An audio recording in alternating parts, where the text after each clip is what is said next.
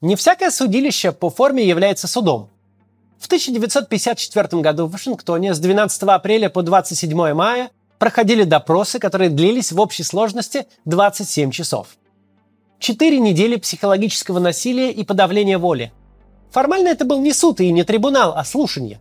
Однако у этих слушаний был обвиняемый Джулиус Роберт Оппенгеймер.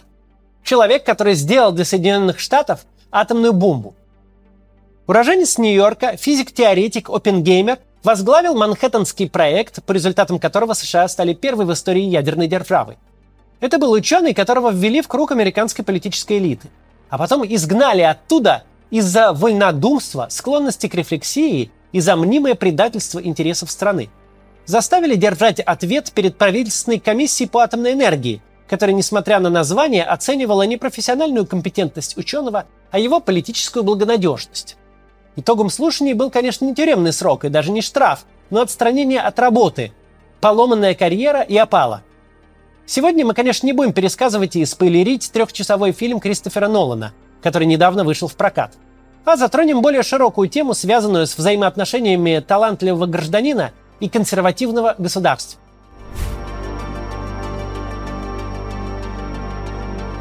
Если кто-то из современных российских деятелей обещает вам догнать и перегнать Америку, то не сомневайтесь, он имеет в виду США образца 50-х годов. Ведь именно с тем временем у России сейчас много общего. Вся страна, Соединенные Штаты, испытывает в то время острую паранойю на тему внутренних врагов – шпионов, вредителей, диверсантов и даже растлителей общества. В стране чудовищное неравенство между афроамериканцами и белым населением, между бедными и богатыми. Найдется в США 50-х и знакомая нам ситуация в городах. Ради лишней автомобильной полосы уничтожаются целые трамвайные системы, парки и скверы, вырубаются ради парковок, а само понятие «погулять по городу пешком» попросту отмирает. Говорю же, для нашей власти Россия будущего – это США из далекого прошлого. Вплоть до деталей. Кстати, о власти. Чтобы стать успешным федеральным политиком в США в эпоху макартизма, не обязательно быть семи пядей во лбу – Лишние извилины тут ни к чему. Просто бери и запугивай сограждан до нервной трясучки рассказами про страшных иностранных агентов, которые заполонили все вокруг. Если же на кого-то из граждан запугивание не действует, а он еще и начинает задавать лишние вопросы, или того хуже, осмеливается припомнить Конституцию, то такого неудобного гражданина стоит объявить иноагентом, а самого себя неистовым защитником христианской морали и традиционных ценностей. Дискурс очень знакомый. Наше государство – это, мол, священный ковчег, за бортом которого сплошь неисправимые грешники-коммунисты. А мы, святые и непогрешимые, всегда правы и на все имеем право. Внутри страны федеральная власть быстро списывала со счетов все твои достижения. Но не твои косяки. Где-то с чем-то не согласился – это косяк. Где-то с кем-то поспорил, высказал свое мнение – это уже залет. Теперь иди-ка доказывай целой комиссии, что ты не враг народа. А то, что ты нам сделал бомбу, так это не сделал бы ты, так сделал бы кто-то другой. Незаменимых людей не бывает. Такова чиновничья логика. Будь ты хоть гений столетия, чиновнику все равно не хватит компетенции, чтобы это оценить. Он в своих физических формулах все равно ничего не понимает. Он делает то, что умеет, оценивает твою лояльность системе.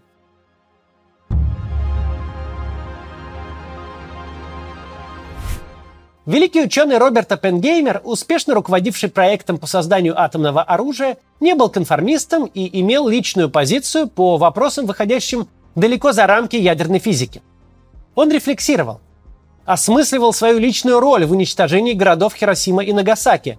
Имея доступ к государственной тайне, он не отказывал себе в общении с согражданами, которые придерживались оппозиционных взглядов и даже коммунистических взглядов. Оппенгеймер чувствовал персональную ответственность, поэтому выступал за международный контроль над ядерными технологиями и против избыточного наращивания Соединенными Штатами стратегических арсеналов.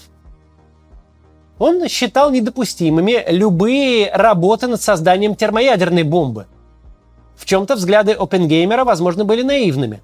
Но чиновников, вплоть до президента Соединенных Штатов, раздражала не наивность политических воззрений ученого, а сам факт наличия собственных взглядов – Именно за взгляды и порочащие связи Опенгеймера заставят держать ответ перед специальной комиссией. Не стоит думать, будто агрессивный лоялизм – это чисто российское или советское изобретение. Да, многие любят доказывать, что все на свете изобрели русские, и первый паровоз, и первый самолет, но патента на охранительную риторику у России точно нету. В разных странах в разное время лоялисты задаются одним и тем же вопросом. Мол, что же так не имется технической и творческой интеллигенции что-нибудь покритиковать? У вас же все есть. И деньги, и слава, и государственные награды. У кого-то своя лаборатория, у кого-то своя киностудия. Как говорил царь Иван Грозный в фильме «Иван Васильевич меняет профессию» кинорежиссеру Якину, «Чё ж тебе еще надо, собака?» Ответ кроется в самой природе таланта. Настоящий деятель науки, как и настоящий деятель искусств, постоянно находится в поиске. У одних это научные поиски, у других творческие. Суть одна и та же. Чтобы сделать великое открытие и создать что-то принципиально новое, требуется особый склад ума. Во-первых, критическое отношение к реальности, а во-вторых, нонконформизм. Великие ученые, изучавшие квантовую механику и ядерную физику, а к их числу относится Роберт Оппенгеймер – это люди, которые поставили под сомнение все существующие ранее догмы и представления об устройстве мира. И даже такой авторитет, как Исаак Ньютон, который, казалось бы, вывел непреложные законы мироздания, их вовсе не остановил. В искусстве, кстати, точно так же. Великий режиссер снимает так, как не снимал никто прежде, сломав нормы, выработанные предшественниками. Великие певцы в диапазоне от Элвиса Пресли до Аллы Пугачевой потому и велики, что, выйдя на сцену, нарушают привычные правила жанра. Однако гении, ставящие все под вопрос, политической власти неудобны.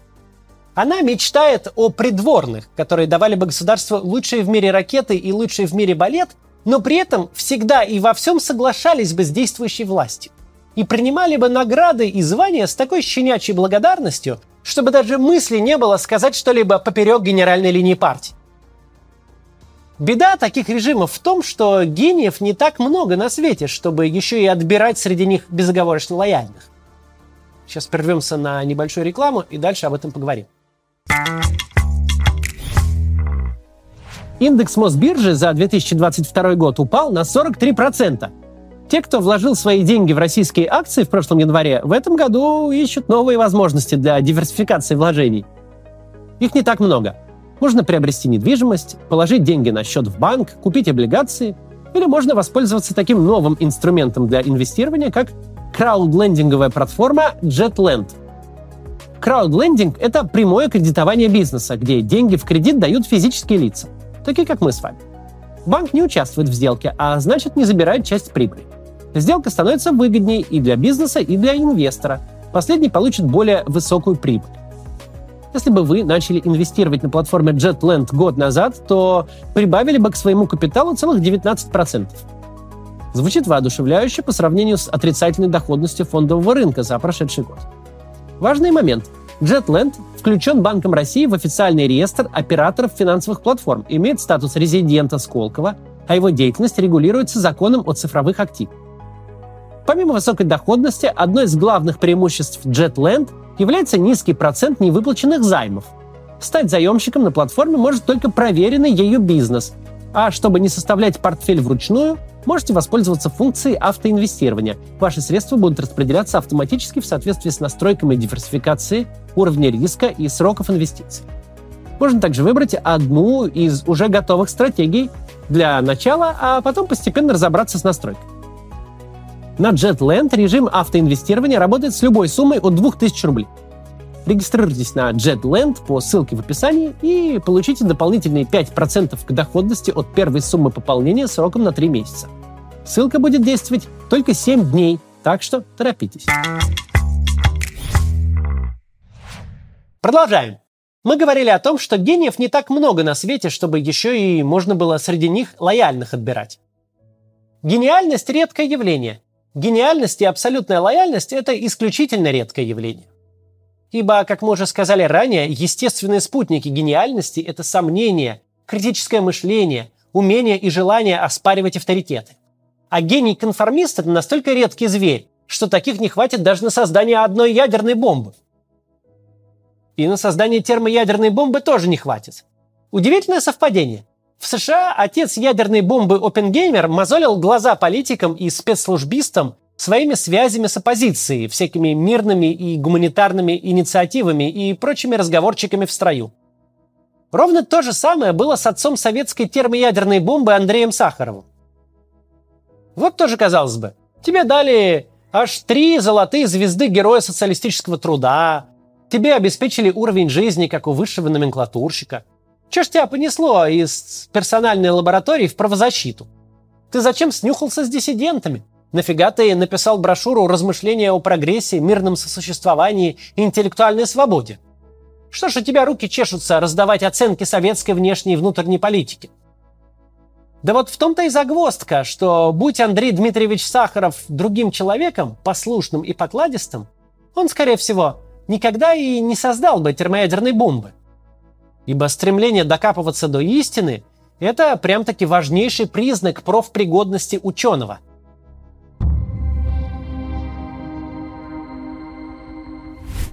Так как же быть несчастным президентом и премьер-министром, которые хотят, чтобы в стране была наука и культура передового уровня, но без участия всяких оппозиционно настроенных интеллигентов? Есть два ответа на этот вопрос. Первый ответ звучит как фраза из анекдота «А тебе шашечка или ехать?». Тебе нужны лояльные или компетентные? Ты уж выбирай. Или у тебя все ходят строем в ногу, но ты сам плетешься где-то в хвосте у всего человеческого прогресса. Или отстань от людей, терпи все их разговорчики и дай им спокойно работать на прогресс. Такой ответ не является исчерпывающим. Ведь чтобы стать по-настоящему передовой страной, нужно в принципе иначе смотреть на отношения человека и государственной власти. В современном развитом государстве президент и министры априори не мыслятся как наниматели. Власть не нанимает ни главу бюджетного НИИ, ни директора государственного театра. Власть лишь служит посредником между налогоплательщиками и талантливыми людьми, работающими на благо страны. Президент и весь остальной чиновничий аппарат – это всего лишь временные администраторы. Человек, получающий бюджетные деньги, вовсе не обязан быть им лоялен. В неслужебное время он может высказывать свое мнение и демонстрировать свою политическую позицию как хочет.